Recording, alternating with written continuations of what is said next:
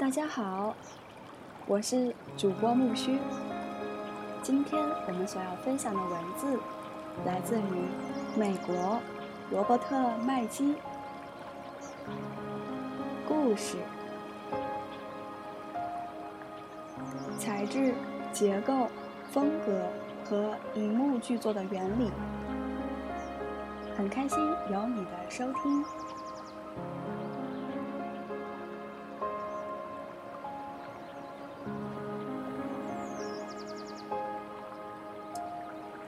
进展过程中的鸿沟。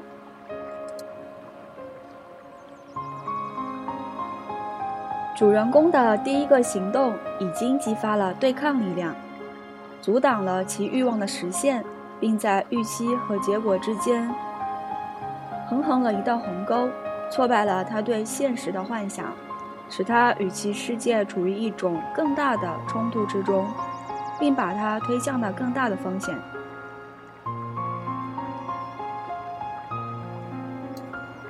但是，坚韧不拔的人类大脑会迅速对现实进行重塑，将其模式放大，以包容这一挫败及这一始料未及的反应。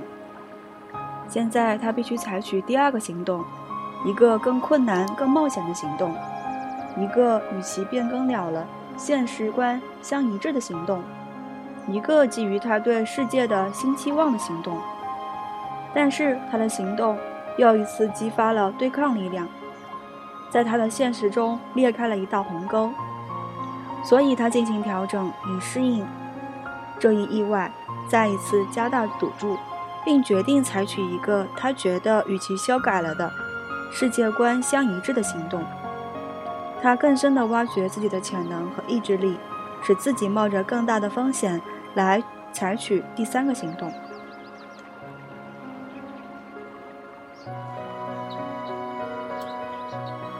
也许这个行动会取得正面的结果，他暂时向自己的欲望迈进了一步。但是，随着他的下一个行动开始，鸿沟又会迅而中开。现在，他必须采取一个更加困难的行动，要求更强的意志力、更强的能力和更大的风险。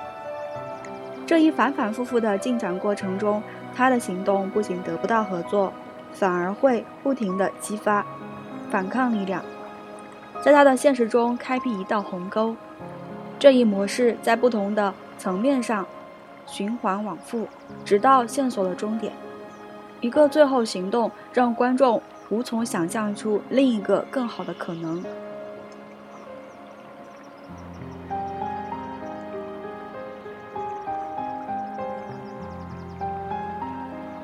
这些现实片段中的裂缝。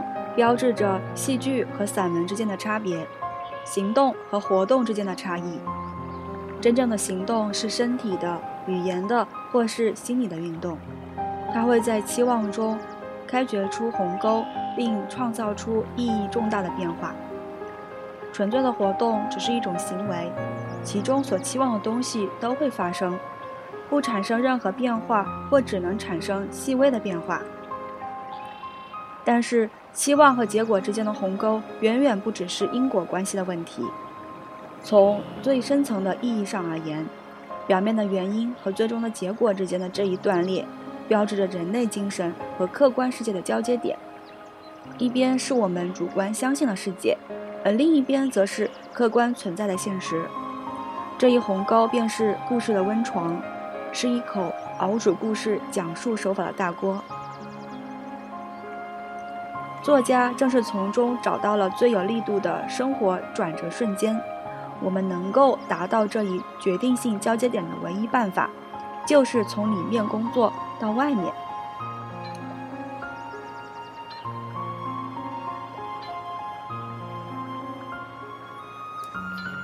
主人公第一行动：期望和结果之间的鸿沟，其中有内心冲突、个人冲突。个人外冲突。第二行动冒险，他会经历鸿沟。第三经历，第三红行动鸿沟，渐次增加的风险和危难。第四行动鸿沟，如此往复，直到线索的终点，找到欲望对象。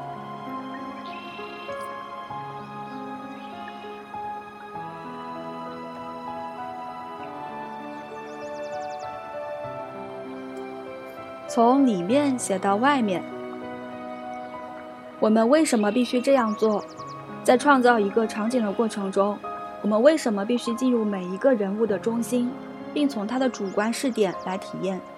我们这样能做到什么？不这样做又会牺牲什么？就像人类学家一样，我们可以通过仔细观察来发现社会和环境的真理；就算不断记笔记，心理学家一样，我们可以发现行为真理。如果从外到里的工作，我们可以描画出人物的表面，而且还能非常逼真的，甚至令人神往。但是有一个至关重要的维度，我们却无法创造出来，这就是情感真理。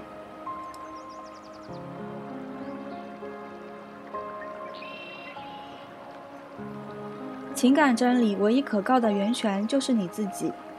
如果你停留在人物的表面，将会不可避免地写出情感的陈词滥调。为了创造具有启迪意义的人类反应，你不但必须进入人物的内心，而且还要进入自己的内心。那么，怎样才能做到这一点？当你坐在写字台前时，怎样才能爬进你人物的脑子，感觉到自己的心跳、手心出汗？肚肠扭结，热泪盈眶，内心欢笑，性欲冲动，愤怒、暴躁、同情、悲哀、快乐，或是人类情绪图谱上不可胜数的各种反应中的任意一种。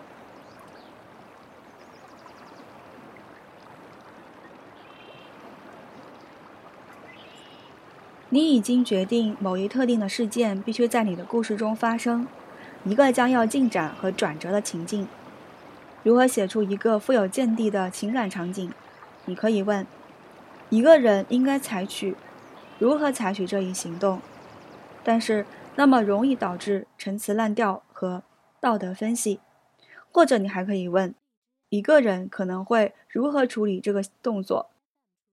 但这容易写成花边文章，精巧有余而诚信不足。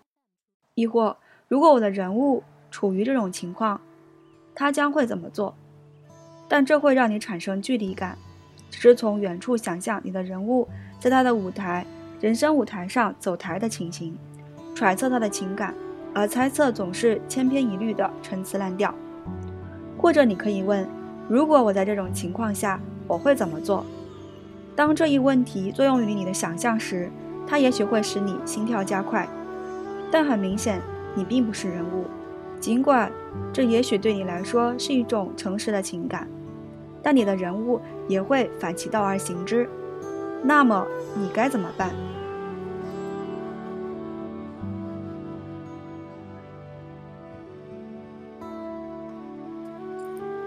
你问：如果我是这个人物，我在这种情况下我会怎么做？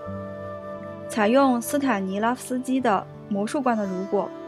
你会去扮演这个角色，从欧里庇得到德斯到莎士比亚，到品特的许多伟大戏剧家，以及从 D.W.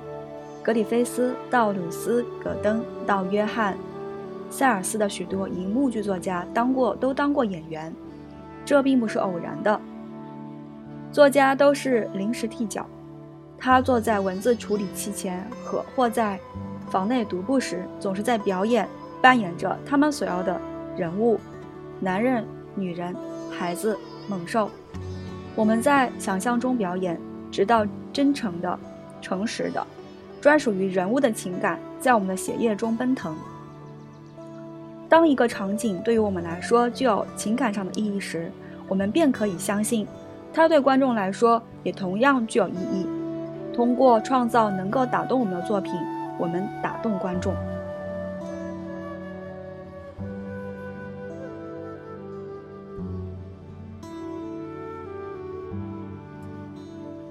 唐人街。为了说明从内到外的写作手法，我将采用电影中写的最好的、最著名场景之一，也就是银幕剧作家罗伯特·唐尼的《唐人街》中的第二幕高潮。我将分析银幕上演出的这一场景。在唐尼1973年10月9日的第三稿剧本中也能找到这一场景。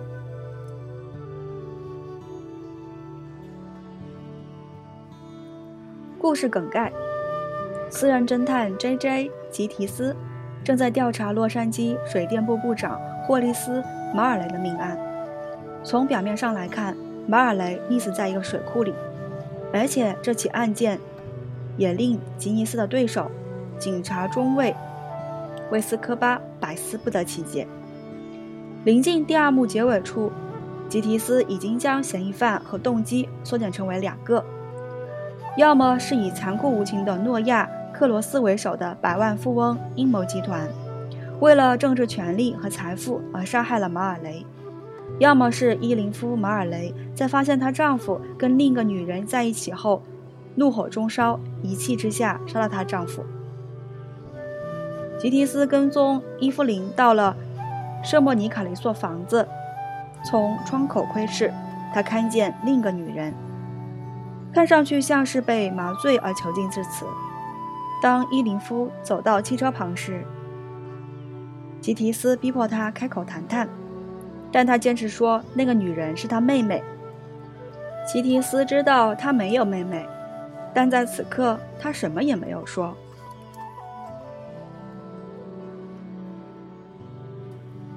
第二天早晨，吉迪斯在马尔雷位于洛杉矶山前别墅内的一个海水鱼池中发现了看上去像是属于死者的眼镜。现在他知道了。死者是在何地以及如何被害的？拿到这一证据后，他回到圣莫尼卡，要与伊芙琳当面对质，并把他交给埃斯科巴，因为后者正在威胁要调研、吊销吉吉提斯的私人侦探执照。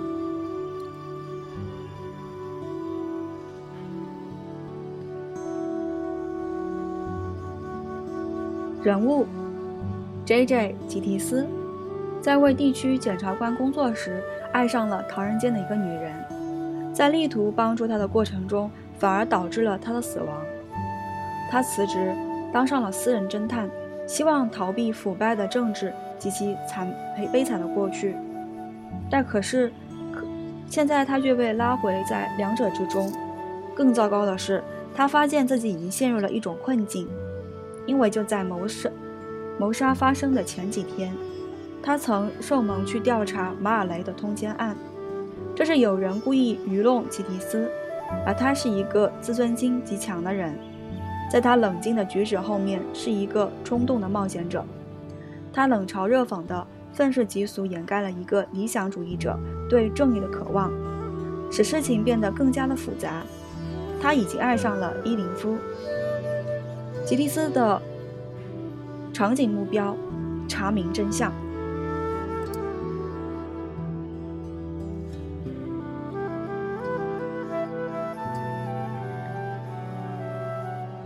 伊芙琳·马尔雷是受害者的妻子和诺亚·克罗斯的女儿。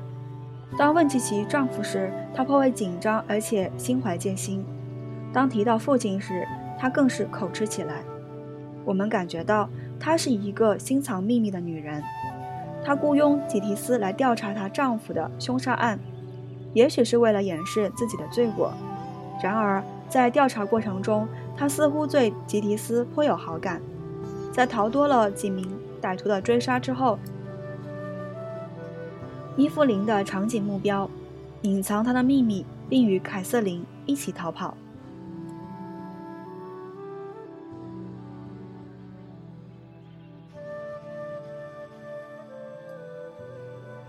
卡恩是伊林夫的男仆，伊林夫一人双居，他便自告奋勇地当起了他的保镖。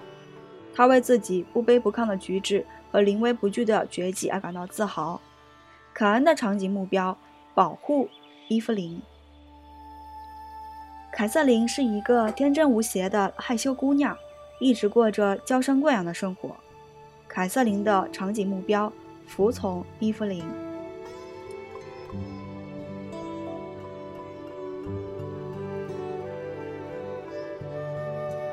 场景：内景、外景。圣莫尼卡别克汽车行驶中，白天。吉提斯开车穿越在洛杉矶，采用从里到外的工作方法。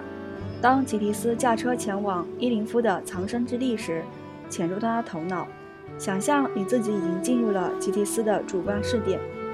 当街道从车窗外划过时，你问：“如果我是吉提斯，此时此刻我会怎么办？”让你的想象持平，答案将会闪现。排练，我在面临人生的重大对抗之前，总是先要在脑海中排练一下才行。现在更深地进入吉提斯的情感和心灵，双手紧握方向盘，思绪在驰骋。是伊林夫杀了他，然后利用我。他在对我撒谎，居然玩到我头上来了。我居然拜倒在他的裙下。我现在心里很乱，但我一定要保持冷静。我要大步地走到他的门前，进去理直气壮地谴责他。他还会撒谎，我就去叫警察。他会假装无辜，还会挤出几滴眼泪，但我一定要处之泰然，不为所动。拿出马尔雷的眼镜给他看，然后一步一步地揭穿他的作案经过，就像我现在在现场一样。他终于坦白交代，我把他交给艾斯科巴，这样我就万事大吉了。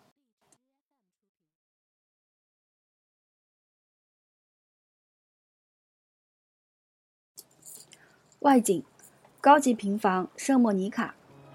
吉蒂斯的汽车飞速开进车道，你继续从吉蒂斯的主观视点来思考。我一定要冷静，我一定要冷静。随着他的房子出现在视野，伊芙琳的形象在你的想象中突然闪出，你感觉到一股强烈的愤怒之情，在你的镇定决心和愤怒之间突然裂到一道鸿沟。别克车吱的一声急刹车停进，吉蒂斯跳下车。让他见鬼去吧！吉蒂斯砰地撞上车门，窜上台阶，马上抓住他，不然他会逃走。他拧门门门把手，发现门是锁着的，于是砰砰地敲门。真他妈的！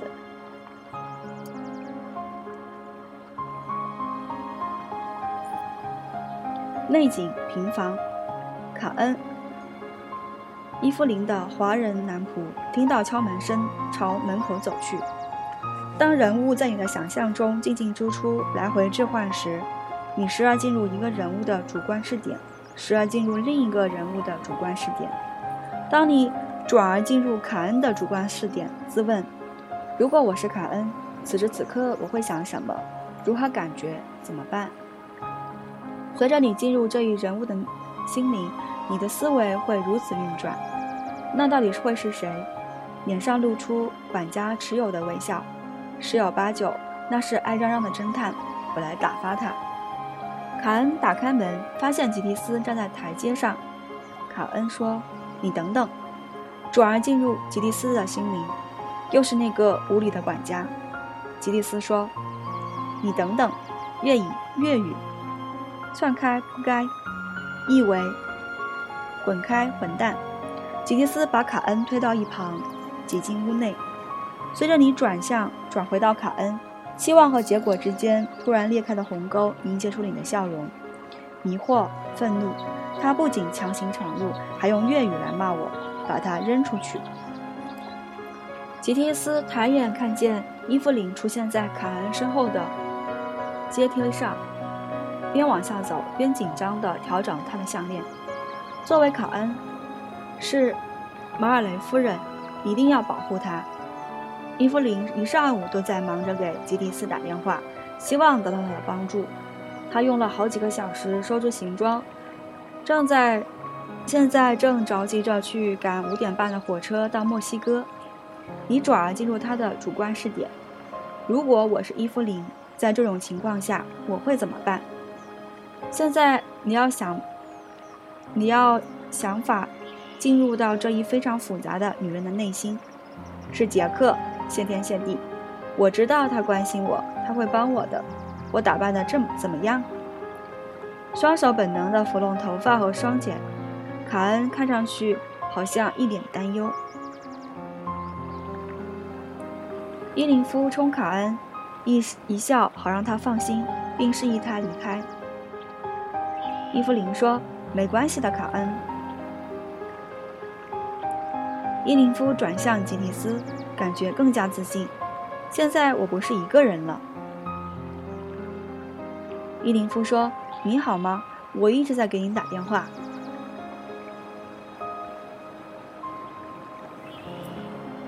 内景：客厅同上。吉提斯转身向客厅走去。作为吉提斯，她太漂亮了，不要看她，强硬点，伙计。准备好，他会一个谎言接着一个谎言的骗我。吉提斯说：“是吗？”伊芙琳跟着试图解读他的脸色。作为伊芙琳，我看不懂他的眼神，他心里一定有事儿。他的眼色很憔悴。伊芙琳说：“你睡觉没有？”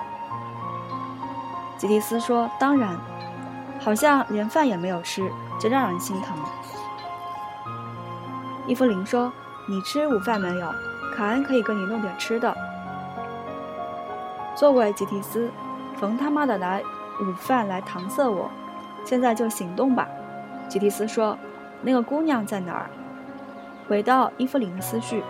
他的期望中突然裂到裂开一道带着震惊的鸿沟。他为什么问这个？出什么事儿了？保持平静，装作若无其事。伊芙琳说：“在楼上。”为什么？作为吉蒂斯，温柔的声音若无其事的“为什么？”保持冷静。吉蒂斯说：“我要见他。”作为伊芙琳，他心里会想。他想要见凯瑟琳做什么？不行，我现在不能让他见他。撒谎。先搞清楚他的动机。伊芙琳说：“他这会儿正在洗澡，你为什么要见他？”作为吉提斯说：“为他的谎言感到恶心，别上他的当。”吉斯迪提斯环绕房间，看见收拾了一半的行李，他正准备逃跑，幸亏我及时赶到。保持警惕，他还会撒谎的。吉蒂斯说：“你要出远门。”作为伊芙琳，本来应该告诉他，可是一直没有时间，不能隐瞒了。告诉他实情，他会理解的。伊芙琳说：“对，我们要去赶五点半的火车。”作为吉提斯，一条小小的裂缝打开。我说什么来着？听起来一脸真诚。没关系，揭穿他的把戏。让他明白你是说到做到。电话在哪儿？哪儿？那儿。吉提斯拿出电话。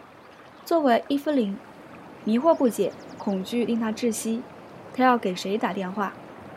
伊芙琳说：“杰克。”他在拨号。上帝救救我！作为吉提斯，耳朵贴着电话，快接！妈的！听见值班中士拿起听筒。吉提斯，J.J. 吉提斯，找埃斯科巴中尉。作为伊林夫，是警察。一股恐惧感突然袭上心头。不，不，保持平静，保持平静。一定是有关霍利斯的事。但是我不能再等了，我们必须马上离开。伊伊伊夫林说：“喂，这是什么回事儿？出什么事儿了？我说过我们要赶五点半的火车。”作为吉迪斯说：“够了，让他住嘴。”吉迪斯说：“那你肯定要误火车了。”对着话炉，请到峡谷大道一九七二号来见我，越快越好。作为伊林夫，愤怒上涌，那个笨蛋，一期希望，不过他有意是在教警察帮我。伊林夫说：“为什么要这么干？”作为吉迪斯，洋洋自得。他想跟我来硬的，但是你现在已经在我手中了，感觉真好。我这个案子算是破了。吉蒂斯说：“把帽子扔在桌上。你认识什什么好的刑事律师吗？”作为伊林夫，试图闭合一个越来越宽的鸿沟。律师，他到底是什么意思？一种不寒而栗的恐惧感，觉得可怕的事情发生在即。伊林夫说：“不。”作为吉提斯，瞧瞧他镇静自若，看样子一定要假装无辜，无辜，顽抗到底了。吉尼斯拿出一个银质烟盒，不要担心，我可以给你推荐两个，他们收费很高，不过你能付得起。吉提斯平静地从口袋内掏出一个打火机，坐下并点燃了一支香烟。作为伊林夫，我的上帝，他在威胁我，我居然跟他睡过。瞧瞧那张自鸣得意的样子，他以为他是谁？愤怒使他喉咙发紧。不要慌张，能处理好的。他这么做必定有他的原因。伊林夫说：“你能不能告诉我这都是什么回事？”作为吉提斯，没辙了吧？啊，这就好。你瞧瞧这个。吉提斯潇洒地将打火机塞回口袋内，并以同样动作掏出一个手绢包裹的东西。他把它放在桌上，小心翼翼地将手绢的四个角展开，露出一副眼镜。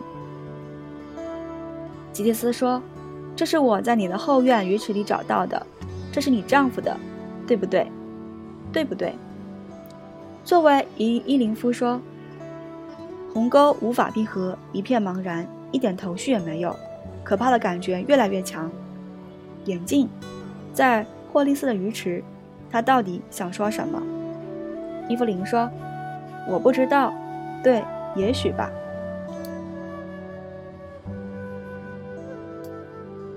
作为吉提斯，一套裂缝，现在就揭穿他，逼他招供。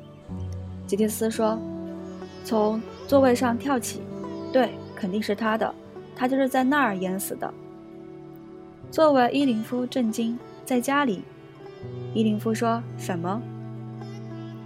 作为吉提斯暴怒，一定要逼他说出真相。吉提斯，现在你已经来不及为真相感到震惊了。验尸报告证明他被害的时候肺部里有海水。你不要以为我是在跟你开玩笑。现在我想知道实情，而且我还要知道为什么。我在想，艾斯科巴赶来之前就知道这一切，因为我不想丢掉我的执照。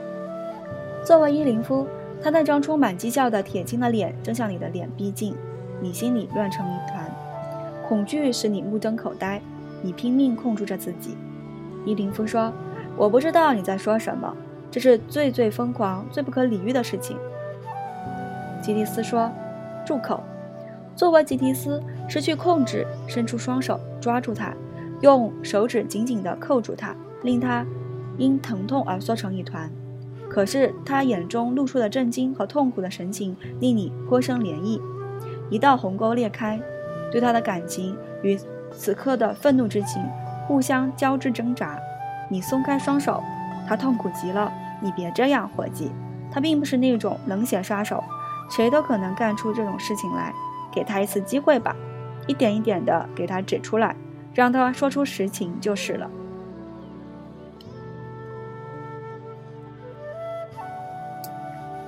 吉提斯说：“我也不再为难你了。当你在妒火中烧，你们打了起来，他摔倒了，碰着了脑袋，这只是一个意外。”不过他的女孩是目击证人，所以你不得不堵住他的嘴。你没有胆量伤害他，不过你有足够的钱堵住他的嘴，是不是？作为伊芙琳，鸿沟轰的一声闭合，带着一个可怕的意义。我的上帝，他认为是我干的。伊芙琳说：“不是。”座位吉提斯听见了他斩钉截铁的回答。好，看来他终于要说真话了。逐渐冷静。可是这究竟是怎么回事？吉提斯说：“他是谁？你不要再跟我胡扯。他他说是你们什么妹妹？因为你根本就没有妹妹。”作为伊芙琳，这一晴天霹雳般的震惊把你劈成两半。他想知道他是谁。上帝呀，快来救救我！这个多年来的沉重秘密几乎要把你压垮，你已经毫无退路。如果不告诉他，他就会去叫警察。可是如果我跟他说了，没有别的出路，只有向吉吉提斯倾诉了。伊芙琳说：“我告诉你，我把实情全告诉你。”作为吉提斯，自信专注，他终于开口了。吉提斯说：“好，他叫什么名字？”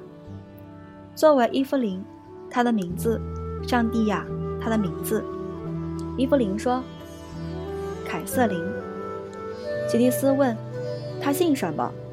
作为伊芙琳，打起精神，强打精神，准备接受最坏的结果，全说出来，看他能不能承受，看我能不能承受。伊芙琳说：“她是我女儿。”又回到吉迪斯的主观观点，终于撬开他的嘴，令其坦白交代的期望突然爆发，又是他妈的谎言。吉迪斯抡开巴掌，一记耳光打得他满脸绯红。作为伊芙琳，火辣辣的疼痛、麻木，一辈子的负罪感几乎令你瘫痪。吉迪斯说：“我要你说真话。”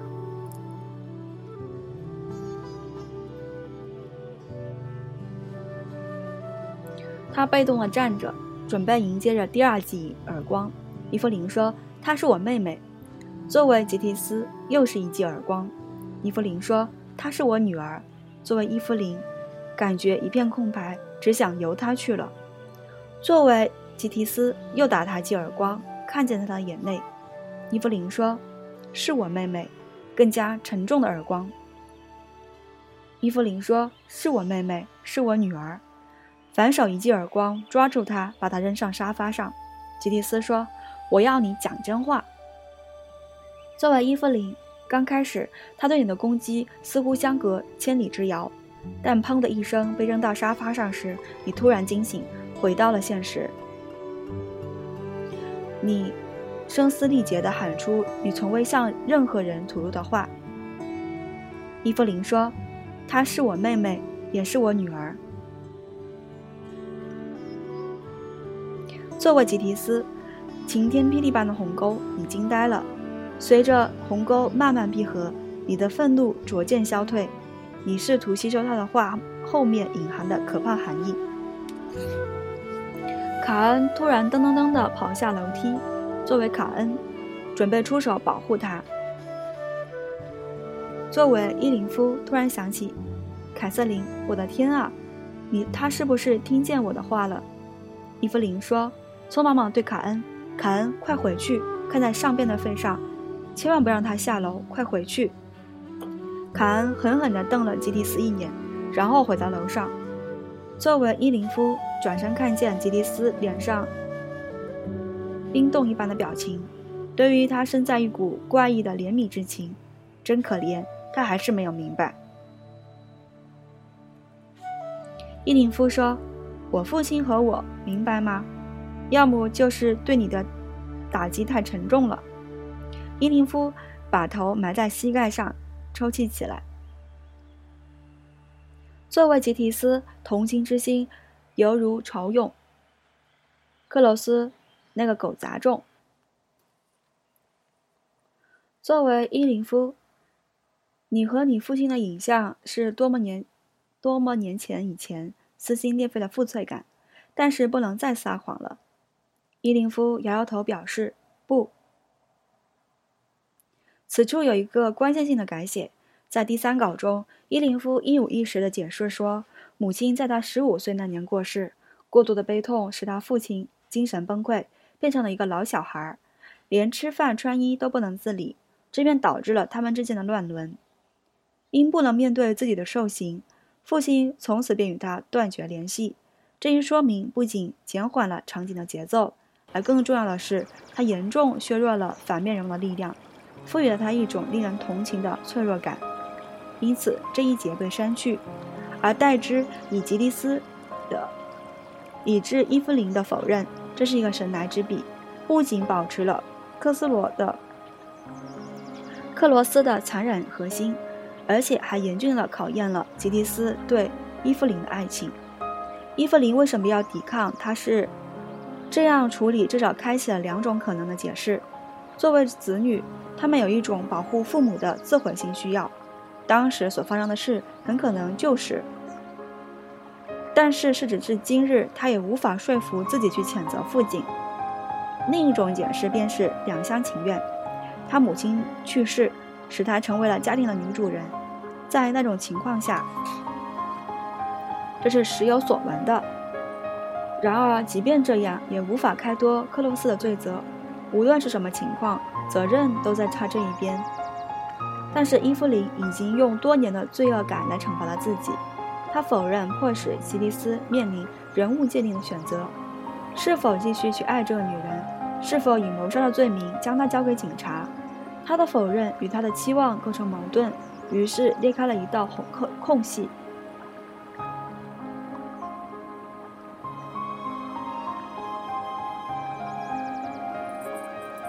作为吉提斯，他表示很费解，一定另有隐情。吉提斯说：“那到底是怎么回事？”作为伊芙琳，当时得知怀孕时令你惊愕的记忆在脑海中浮现：父亲冷嘲热讽的面孔，逃往墨西哥的场情景，分娩的痛苦，一个异国他乡的诊所，孤独。伊芙琳说：“我逃的逃走了。”吉蒂斯说：“到了墨西哥。”作为伊芙琳，回忆起霍利斯在墨西哥找到你的情景，骄傲地把凯瑟琳抱给他看。孩子从你身边被带带走的悲伤，娇女的面孔，凯瑟琳的哭声。伊芙琳说：“点头是。”霍利斯来了，是他一直在照顾我。我不能见孩子，我才十五岁，我想见他，但我不能。然后，你开心的画面，终于把凯瑟琳带到。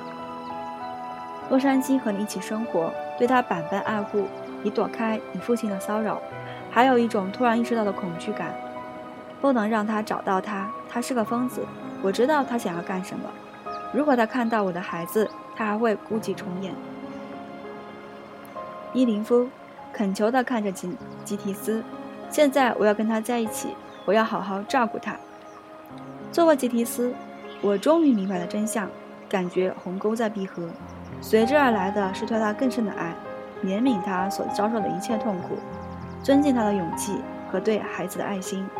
放他走，不，还应该更好。你亲自帮他逃出这座城市，光他自己肯定是走不了的。而且伙计，你欠他这份情。吉提斯说：“你现在打算把他带到哪儿？”作为伊芙琳，突然生疼，他这是什么意思？他会帮我吗？伊斯林说：“回到墨西哥，作为吉提斯，车轮在转，怎样才能让他躲过斯艾斯科巴？”吉蒂斯说：“那你不能坐火车走，埃斯科巴会去搜寻你的。”作为伊芙琳，不敢相信内心的喜悦，他一定会帮我的。伊芙琳说：“那那坐飞机行吗？”吉蒂斯说：“不行，那会更糟。你最好就。”就这样离开这儿，然后把所有东西留在这里，灵机一动。卡恩住在哪儿？去搞清楚他的准确地址。伊芙琳说：“好。”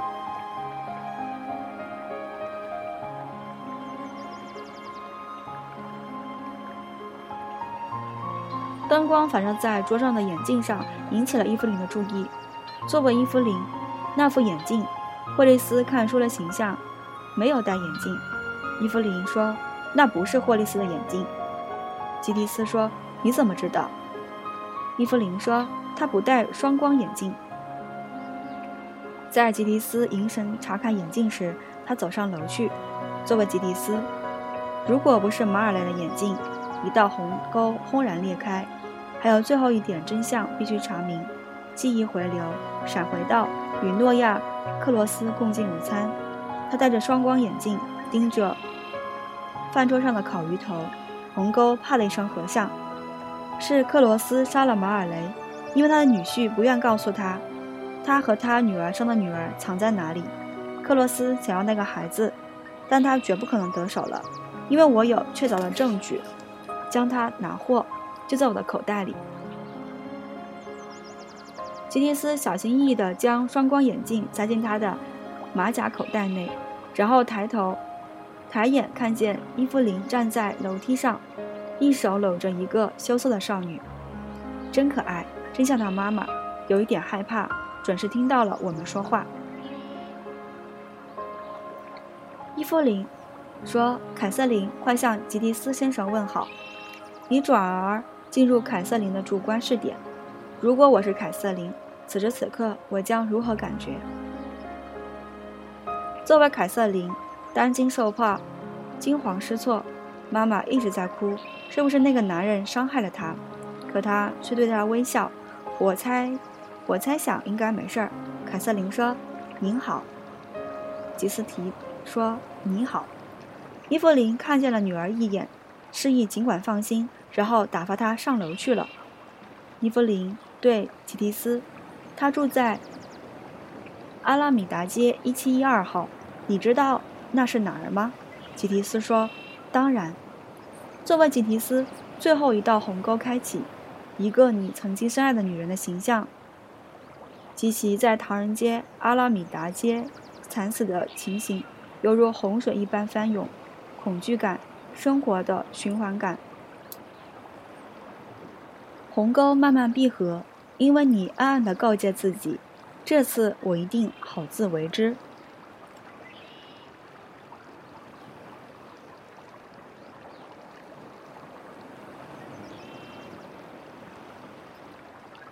鸿沟内的创造。为了写出演员们所说的内心独白，我将这一节奏完善的场景拆解为一个个超慢镜头，并用语言表达了本来是一闪而过的感觉或见解。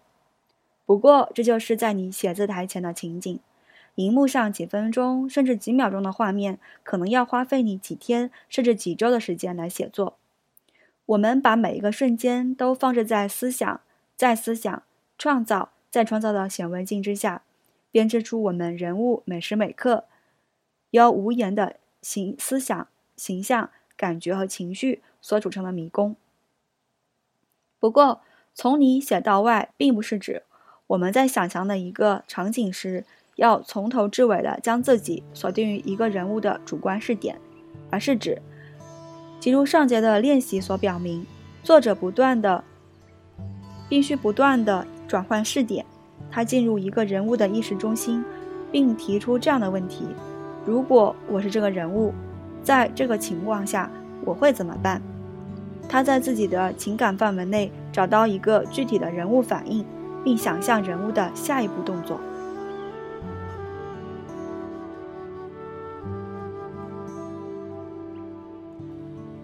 现在，作家便面临这样一个问题：如何进展场景？为了建立下一个节拍，作者必须走出人物的主观视点，以客观的眼光来审视他刚刚创作的动作。这一动作预期着人物世界的一个特定反应，但是这一预期反应绝不能发生。相反，作者必须撬开一道鸿沟。要做到这一点，他要问自己一个自古以来作家反复问自己的一个问题：那一反应的对立面是什么？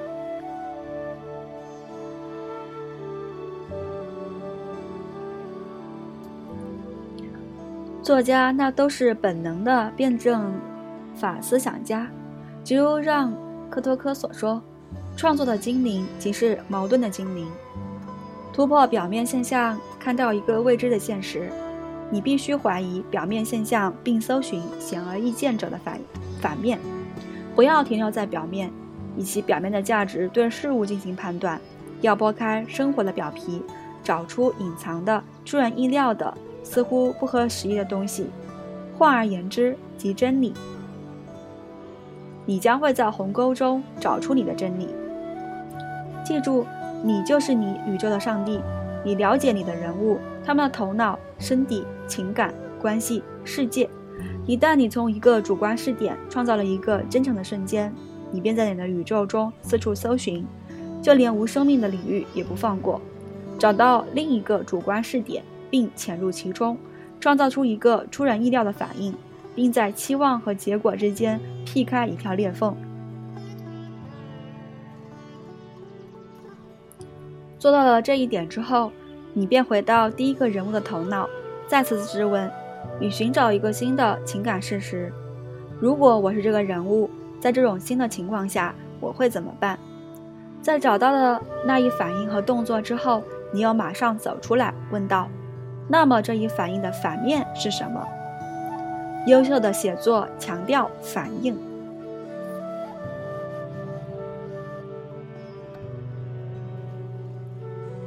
任何故事中的许多动作都或多或少在预料之中。根据类型常规，爱情故事中的爱人总要见面，惊悚片中的侦探总要发现犯罪，教育情中的主人公生活总要跌入坠入低谷。这些其他常见的动作都是众所周知的，并在观众的预期之中。因此，优秀的写作不太强调发生什么，而强调发生于谁、为什么发生以及如何发生。实际上，最丰富、最满足的愉悦，来自于那些焦聚于事件导致的反应与所获见解的故事。我们回头来看看那一唐人街的场景：吉蒂斯破门，期望被请进门。他所得到的反应是什么？卡恩挡住了他的路，期望吉蒂斯等着。吉蒂斯的反应呢？他强行闯入，并用恶意粤语来骂他。这使卡恩始料未及。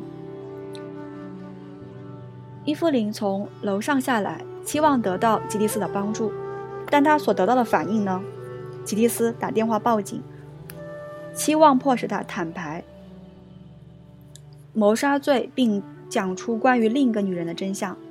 反应，他吐露出另一个女人是他乱伦生出的女儿，控告谋杀罪其实是他精神错乱的父亲所为。即使是在最最宁静、最最内化的场景中，这一系列的动作反应鸿沟、心轮的动作及其出其不意的反应鸿沟，也会一个节拍接着另一个节拍，使场景步步为营地直逼其转折点，向观众展示出令人惊叹的和痴迷的反应。如果你写出了一个节拍，其中的人物走到了门口敲门等待，所得到的反应是门被打开。他被礼貌的请进，而且导演也居然愚蠢的将他拍了出来。那么这一节拍很可能永远都见不到荧幕之光。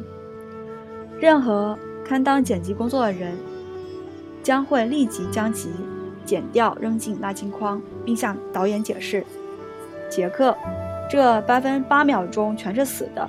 他敲了门，门居然真的为他打开了。不行，我们得剪到沙发处。”这才是一第一个真正的节拍。很遗憾，你为了把你的明星送进门而浪费了五万美元，因为这个节拍是一个节奏杀手，毫无意义。任何场景中，如果反应缺乏见地和想象，或是希望等同于结果，那么这个场景便是一个毫无意义的节奏杀手。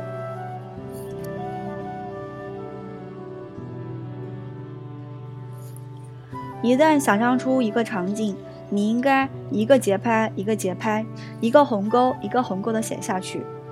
你所写出的东西应该生动地描述出发生了什么，得到了什么，看见了什么，说了什么，做了什么。你所写的东西应该让读者在阅读它的时候，也会一个节拍一个节拍，一个鸿沟一个鸿沟地体验生活那种过山车般的感觉，就像你在写字台前所体验的一样。页面上的文字都应该让读者纵身跳入每一个鸿沟，看见你所梦想的东西，感受你所感受的东西，学到你所理解的东西，直到读者的脉搏也会像你一样跳动，情感像你一样流动，这样才实现了你使写作的意义。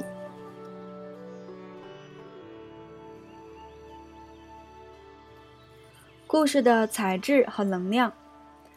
本章开篇所提出的问题的答案，至此应该十分明了了。一个故事的内容并不是它的话语，你的文笔必须畅小，才能表达你案头生活的想象和感觉。但是话语并不是目的，而只是一个手段，一种媒介。故事的材质是鸿沟，是一个人采取行动时期望发生的事情和实际发生事情之间裂开了鸿沟，是期望和结果之间。豁然性和必然性之间的断层，要构建一个场景，我们应该不断地敲开现实中的这种裂缝。至于故事的能源所在，答案也是一样的：鸿沟。观众移情于人物，设身处地地去追寻他的欲望。观众对世界的期望基本上等同于人物对世界的期望。当鸿沟在人类面前裂开时，也同样会在观众面前裂开。这便是一种，哦，我的上帝的时刻，那种在你手艺精湛的故事中反复体验。哦，糟糕！哦，对了。